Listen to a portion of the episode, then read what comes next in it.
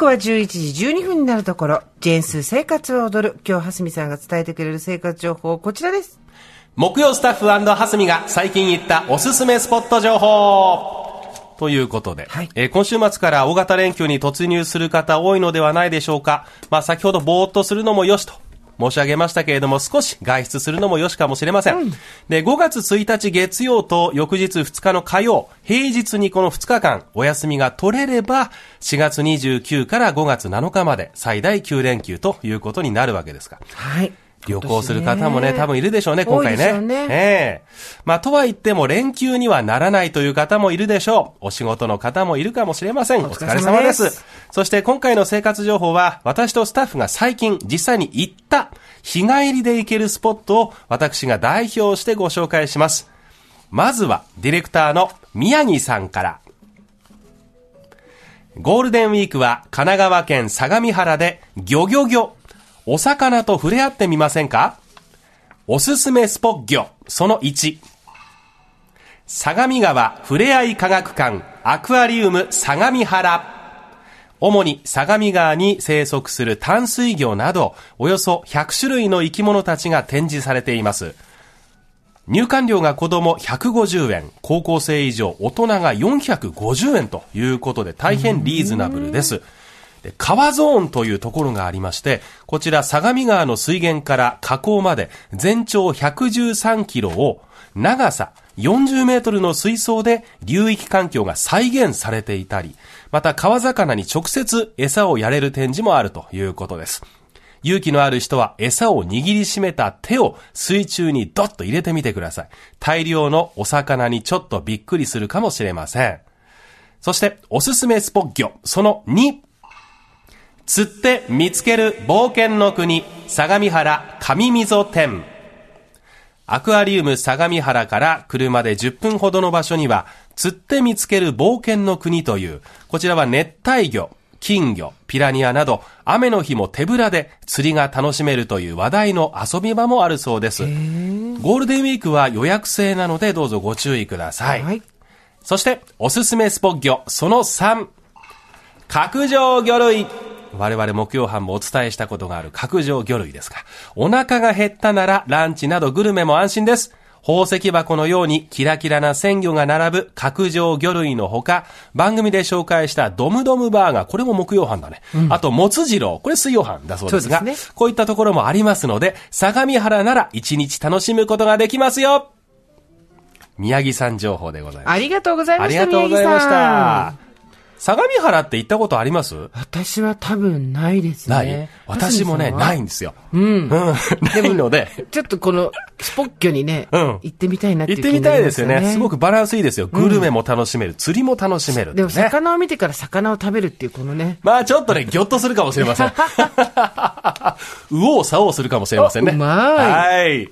このあたりで続き行きましょう。続いては構成作家の市川さんのおすすめスポットから。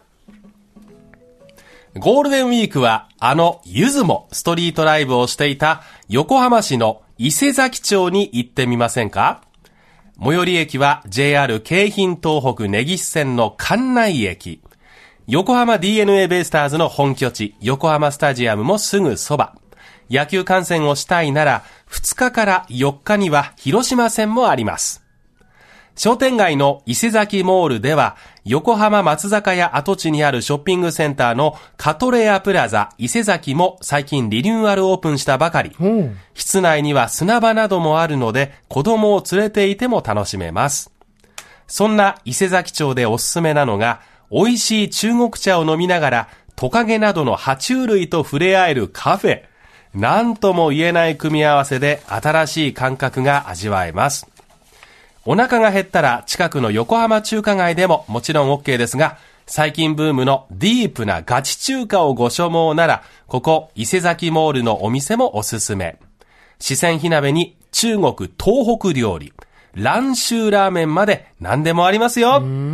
市川さん情報でした。これ伊勢崎モールっていう名前ですけど、あいわゆるこの大きな建物っていうよりは商店街なんですって？ね、あの、上にアーケードがあるようなところで、む昔からあるところですけど、はいこのトカゲと触れ合える中国茶カフェっていうのはカフェ、なぜここに名前が書いていないんだ？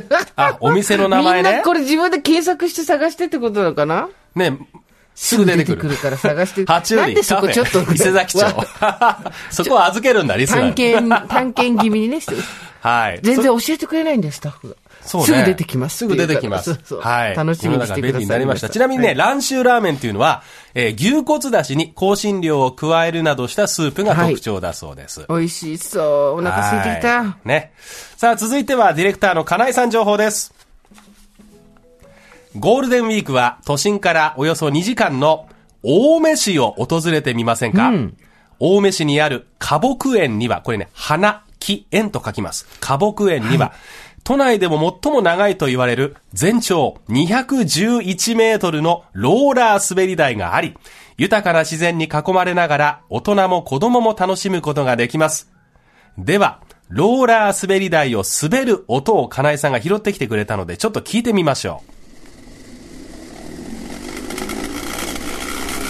怖い、すごいスピードがあるように聞こえる。う。痛そうだな、これ。これね、あの、本当に目に痛いぐらいの蛍光色のような綺麗な緑の中を、はい。細めの滑り台がはい延々と続いてるんですよね。ねえ。これどうします？音全部聞きます？これね、さっき聞いたんですけどね、1分以上これ続きます。なんて言ったって211メートルですよ。長いよね。うん。私ね、ローラー滑り台何箇所か、まあ、調べていってますけど、はい200メートル超える滑り台って知らなかったですね。ないよねうん。あの、金井さんによりますと、あの、音ほどはスピードは出ていないので安心してほしいと。ただ、滑る時にはお尻が痛くならないように、近くの売店でボードっていうのが、あの、ウレタン製のものがね、レンタルできるんだそうです。これを借りた方が絶対にいいと。多分ね、子供たちはね、ワーキャー言いながらバーッと滑るんでしょうけど、多少ね、体重のある我々大人が滑るとなるとお尻痛くなりますねだよねうん。家から段ボール持参してもいいかもしれない。で、園内には四季折々の花に加えてかまどもあるそうです。天気が良ければ予約してバーベキューを楽しむのもいいかもしれません。なお、駅からは少し離れているので、車で行くのがおすすめだということです。さらに、奥多摩の方に行きますと、三岳渓谷があり、ハイキングや釣り、川遊びにサイクリングなど、大自然の中で様々な体験をすることができます。一方で、帰りには都心の方に戻るなら、立川に立ち寄るのもいいかもしれません。複合施設のグリーンスプリングスで食事や買い物を楽しむことができますよ。という、金井さん情報でした。これ、立川に住んでる人なんかは、ん意外と小1時間で行けちゃうぐらいなのかな？ですかね。いいねはい。金井さん家がね、東京のまあ都心部にあるんですけど、そこから車で1時間40分ぐらいかかったって言ってたんで、立川あたりだとあもう 1, 全然時間かかんなうんうんいかもしれないですね。へうんー。いいね。駐車場もね、あるみたいです。有料制なんだそうですが、1日ね、そこに車預けることもできますんで、車の方がいいかもな。あの、安全運転注意してくださいね。はい。さあ、そしてお待たせしました。最後は私、ハスミからです。このゴールデンウィークにぜひ行っていただきたいおすすめスポットは、東京タワーでございます。あ、この間息子さんと言ってらっしゃいましたね。そう、インスタにね、すでに、あの、上げておりますけれど、もしよかったらご覧になってください。で、なんで東京タワーなの？いつ行ったって同じでしょ？いえいえ、そんなことはございません。まず私たちを出迎えてくれるのは、この時期恒例の鯉のぼりです。すごかったね、あの写真ね。はい。東京タワーの高さ333メートルにちなみまして、その数333匹の鯉のぼりが私たちを迎えてくれます。圧巻ですよ。そして当然、まあ、連休中ですから混雑が気になるという方もいらっしゃるでしょう。でもそこはご安心ください。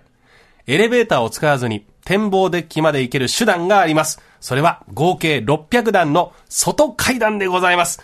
私ね、先日4歳の息子と一緒に、この外階段使って登り切りました。時間にしてね、30分かかんなかったと思います。すごいよね。はいだって息子さん、はい今おいくつでしたっけ？4歳になったばっかりにもかかわらず、ええ1回ぐらいしか休まなかったんあ、でしょ？そうです、そうです、そうです。それで全部登れたってすごいよね。は結構いけると思いますよ。で、しかもね、エレベーターでは味わえない、フェンス越しに感じる風。これがね、心地よいです。あの、高いところが苦手という方、強制はしませんけれどもね、あの、本当にこの風が心地よいです。上から見る増上寺のね、前景とか、はいすごく美しかったですよ。ゆっくり上がっていきましょう。で、ちなみにエレベーターを使っても、階段を使っても、展望フロアに行くときにはチケットが必要になります。で、この展望フロアの上にですね、さらにトップデッキっていうのがあるんですけど、はいこのゴールデンウィーク中であれば、そのトップデッキの外に出て、その眺望を独り占めできるというイベントがございます。え、何？その名も VR バンジーです。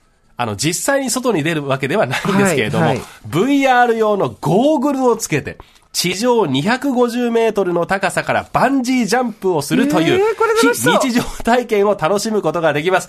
あの、私もね、やってもよかったんですけれどもね、ちょっと小さい子がいましたんで、えーやりませんでした。怖かったんだね。結構怖そうだったよ。絶対怖いと思うけど、絶対やってみたい。あのね、周りで見ている人もね、3、2、1、バンジーなんて言ってね、盛り上げてくれて。そうだよね。うんでも実際には 2, 2センチぐらいしか向いてるとかそういうのでしょ？そうなのよ。だけど、うわってね。結構小さいお子さんでも、あの、確かに7歳、8歳以上だったらできたかな。年齢制限もね、そんなにあの、えっ、と、年配向けにできてません。お子さんでも参加できますんで、ぜひ東京タワーにお越しください。東京タワーって行ったことあります？東京タワー私意外と好きですね。あそうですかはい。途中まで登って、ちょっと古、懐かしい。今だいぶ変わっちゃったみたいだけど、あの、遊園地じゃなくて、なんていうの、ゲームセンターと遊園地の複合みたいなところがあるんですけど、あはいはいそこ寄ったりとか、やっぱり象徴的なところっていうのは、こう、心が落ち着きますね、私は。うん、そうですよね。ということで、これらの連休情報ですね、観光スポット情報、これからの連休、そして行き先に悩んでいるようでしたら、ぜひ参考にしてみてください。以上、はすみと木曜班からの生活情報でございました。